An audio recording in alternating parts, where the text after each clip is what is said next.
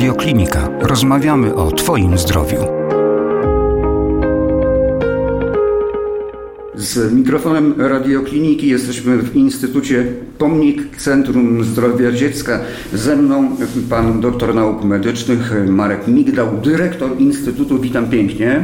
Dzień dobry panu, dzień dobry państwu. Nasze spotkanie ma szczególny wymiar, bo odbywa się podczas gali z okazji 45 lat istnienia CZD.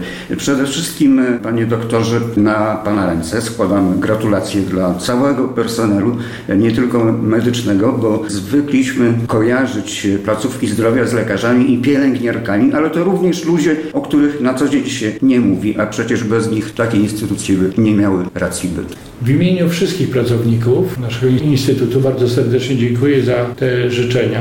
Są one dla nas bardzo ważne, bo rzeczywiście jest to podsumowanie długiego okresu naszej działalności. I ma Pan rację, tak, my wiemy, że po to, żeby pracownicy medyczni, lekarze, pielęgniarki, diagności, fizjoterapeuci mogli skutecznie działać, potrzebne jest całe zaplecze. Ja o tym dlatego dzisiaj wspominałem w moim wystąpieniu, pokazując zdjęcie tych równolatków Instytutowi. Tutaj dołożyliśmy starań, znaleźliśmy grupę osób, które w tym roku kończą 45 lat i to jest grupa, która reprezentuje właśnie różne zawody, y, również y, pani sekretarki, kierowców, działu księgowości, działu nauki, czyli te działy, które są istotne dla działania wspólnego całego Instytutu. Bo de facto tych ludzi jest więcej niż personelu medycznego. Jest około połowa. To jest połowa, oczywiście mówiąc o grupie lekarzy, których mamy około 400, pielęgniarek, około 800. Do tego trzeba dodać techników, diagnostów pracujących w różnych częściach naszego Instytutu. W związku z tym pracowników medycznych, ja tutaj nie wymieniłem też fizjoterapeutów, psychologów klinicznych, grupa tych szeroko rozumianych zawodów medycznych to jest większość pracowników naszego Instytutu. A jednak. Tak. Jest to też wyborna okazja na pewien element edukacji, wręcz uświadomienia wiedzy na temat Centrum Zdrowia Dziecka, bo jak sądzę, nie każdy wie, kto był inicjatorem wybudowania takiego instytutu. Tak, w roku 68, 1968 pani Ewa Szelburg-Zalębina, znana jako pisarka książek dla dzieci, wysunęła pomysł, żeby upamiętnić pamięć dzieci, które zginęły w czasie II wojny światowej. Wszystkich dzieci, nie tylko polskich dzieci. Dlatego pomnik. I zamiast budować kolejny spiżowy pomnik, powiedziała zbudujmy żywy pomnik. I wybudowano dzięki wsparciu osób fizycznych, instytucji, rządów wielu krajów, fantastyczny szpital z pełnym zapleczem diagnostycznym. Wtedy, kiedy mówię my, dlatego że miałem to szczęście, że od 1979 roku jestem pracownikiem tego szpitala. Bezpośrednio po studiach zacząłem pracę tutaj. Podobnie jak wielu kolegów, którzy w tej chwili są kierownikami klinik, oddziałów, czy pełnią inne bardzo ważne funkcje w naszym instytucie. Warto pamiętać, mówiąc o historii, że to, co wydaje się jest odkryciem współczesnych czasów, fundraising, czyli zbieranie w ramach zbiórek społecznych pieniędzy na szczytne cele, nie, wtedy w latach 70. po tym apelu wysuniętym przez panią Ewę Szelburg-Zarębina był niesamowity oddźwięk społeczny. A proszę pamiętać, że wtedy nie było Facebooka, nie było innych mediów społecznościowych, a udało się pozyskać tak wielu darczyńców, ofiarodawców i zawsze mówię, że były to dary w postaci darów największych światowych firm. Nasz pierwszy tomograf komputerowy to był prezent, dar od firmy Krupp z Niemiec, potentata, jeśli chodzi o przemysł ciężki w Niemczech, ale jednocześnie koła gospodyń wiejskich zbierały się i wykonywały czynność nie wiem czy poprawnie mówię, darcie pierza z gęsi i robiły poduszki dla dzieci. I to było fantastyczne. A proszę pamiętać o tym, że lata 70., o których nie wszyscy pamiętają, nie było wolnego przepływu zaawansowanych technologii. Polska była za żelazną kurtyną. Obowiązywała ustawa Stanów Zjednoczonych zakazująca eksportu technologii zaawansowanych do krajów za żelazną kurtyną.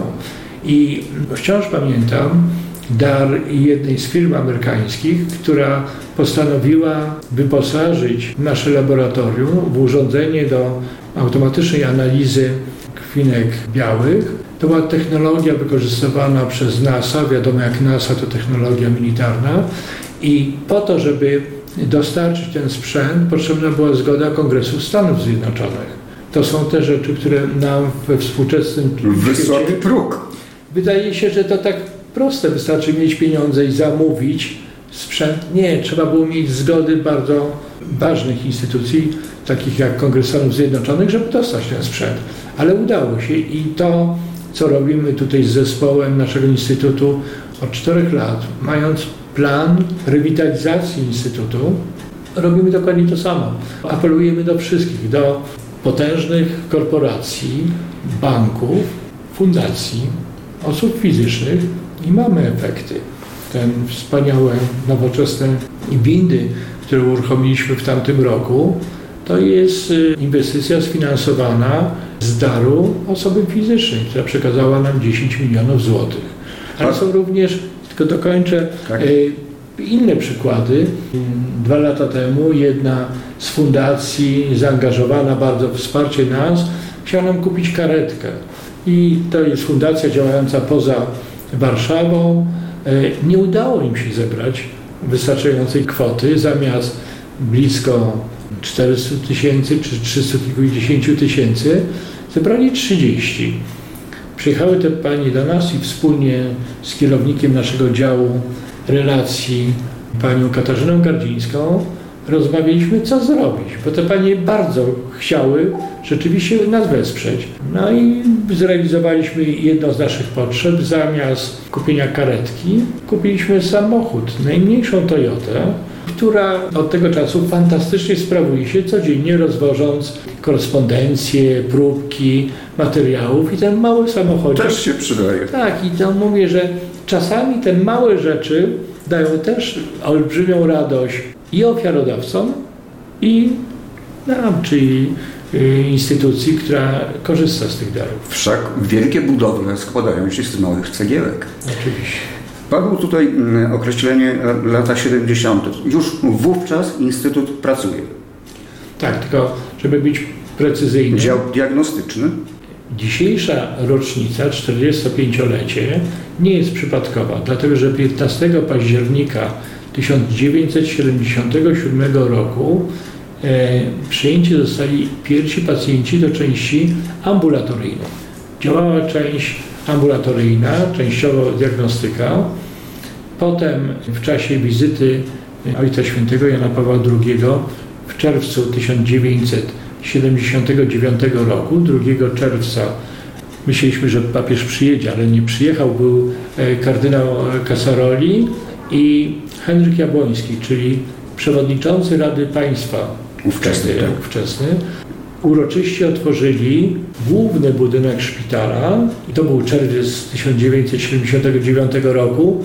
To były inne warunki. Firmy budowlane oddawały wtedy inwestycje w stanie nie do końca nadającym się do użytkowania. W związku z tym my, grupa młodych lekarzy, absolwentów Akademii Medycznej, akurat w tym roku, w 1979, było nas blisko 20 osób, plus panie pielęgniarki, rekrutujące się z innych ośrodków. Wtedy chodziło o to, żeby nie drenować personelu szpitali warszawskich. W związku z tym albo to musieli być absolwenci szkół, albo osoby pracujące już, ale poza Warszawą. I my pierwsze y, kilka miesięcy, dokładnie do stycznia 1980 roku, spędziliśmy czyszcząc w środku, szykując sobie przyszłe miejsce pracy. I to był też taki okres, y, gdzie my oczywiście oprócz tych prac budowlanych czy prac najlepiej, lepsze określenie to po prostu sprzątania naszych przyszłych klinik, oddziałów. Prowadziliśmy szkolenia, uczyliśmy się, uczyliśmy się od naszych nauczycieli, którzy kierownikami klinik byli wtedy już doświadczeni profesorowie czy docenci ale również to był okres, kiedy, ponieważ pracowaliśmy razem z pielęgniarkami, z innym personelem, takiej integracji. Te więzi pozostały, tak jak dzisiaj mówiono w czasie tej uroczystości. Jest duża grupa pracowników, którzy nieprzerwanie pracują e, do tego czasu.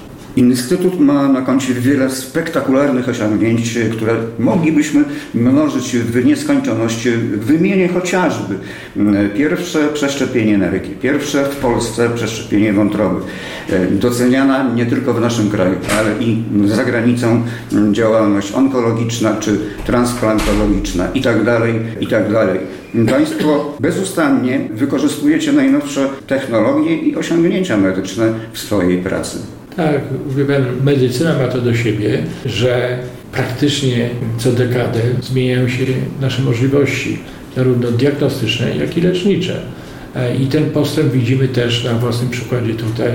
Ja zajmuję się przez wiele lat intensywną terapią. Uczyłem się na własnych oczach, jak to, co w tej chwili nikt nie wyobraża sobie możliwości monitorowania pacjenta bez stałego pomiaru saturacji, metodą pulsoksymetrii. To, co w czasach COVID-u większość osób kupowała sobie urządzenia, które zakładało na palec y, w latach 80., to była absolutna nowość. W połowie lat 80. to było dopiero wprowadzone jako, jako początek stosowania, nie tylko u nas. Ja jako młody lekarz miałem okazję spędzić e, prawie dwa lata e, szkoląc się w szpitalu w Paryżu i wtedy w 85-6 roku dużym oddziale intensywnej terapii takie urządzenie było jedno.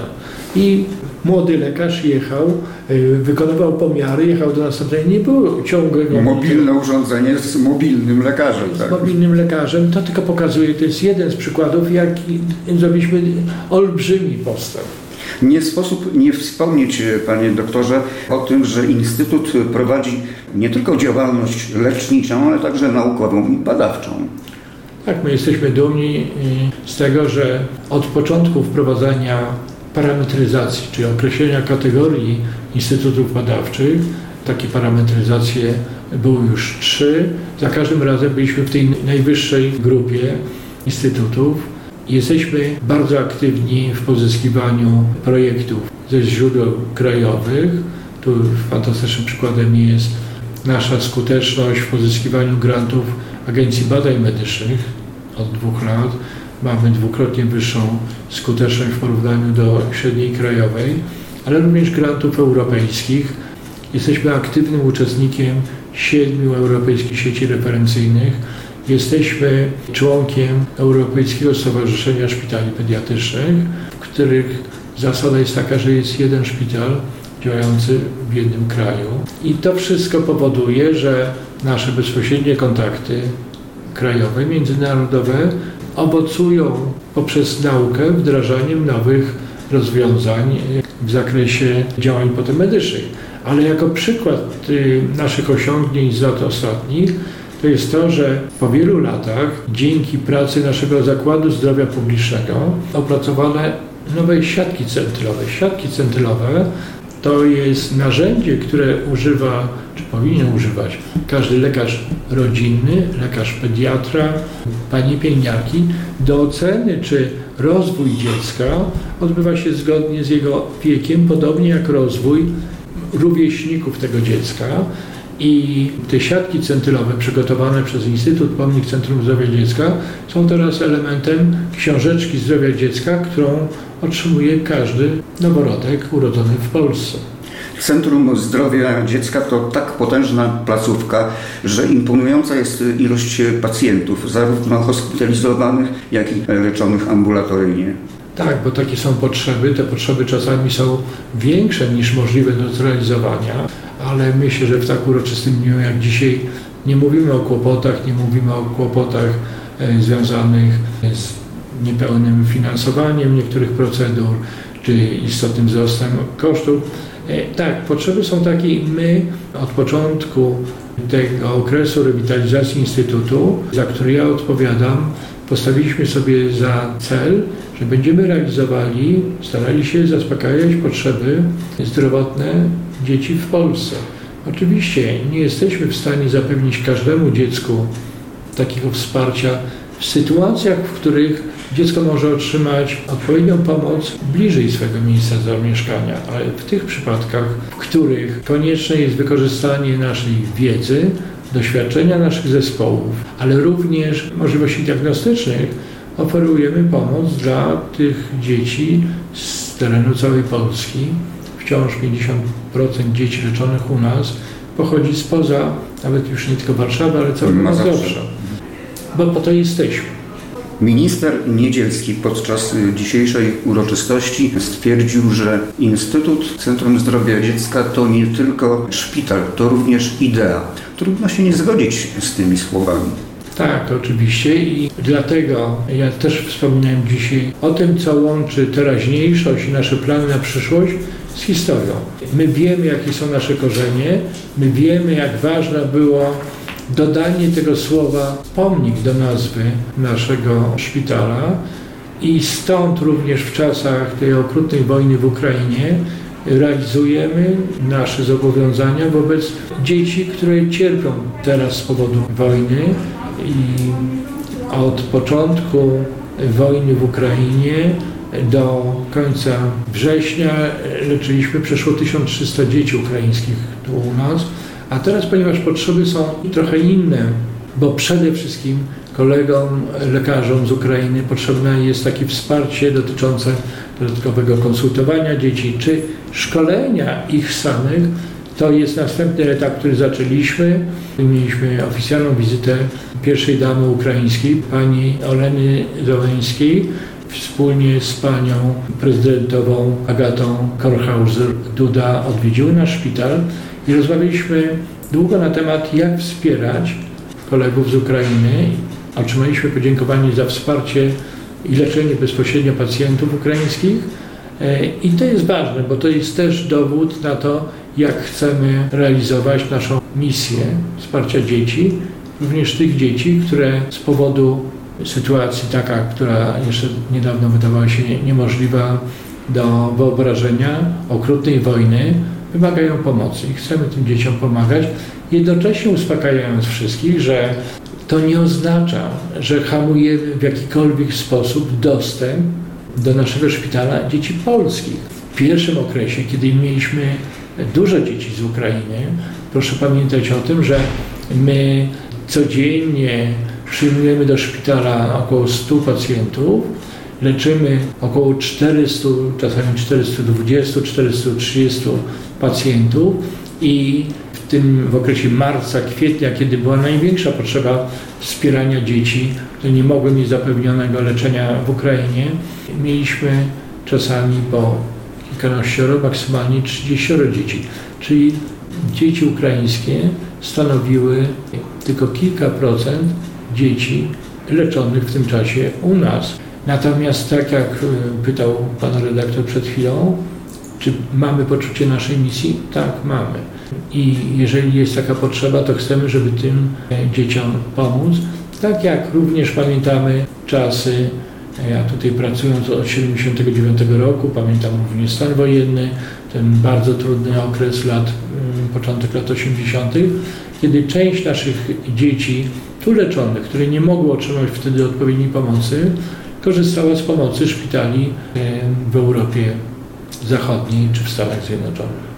Na finał naszego spotkania i naszej rozmowy pozwolę sobie zacytować motto, które przyświeca działalności Centrum Zdrowia Dziecka. Leczymy na najwyższym poziomie. Zawsze najważniejsze jest dla nas dziecko. Myślę, że to e, wymowny akcent naszej rozmowy, którą przeprowadziłem z panem e, doktorem nauk medycznych Markiem Midałem, dyrektorem Instytutu Pomnik Centrum Zdrowia Dziecka. Bardzo dziękuję, panie doktorze. Dziękuję panie redaktorze. Więcej audycji na stronie radioklinika.pl i w naszej aplikacji mobilnej.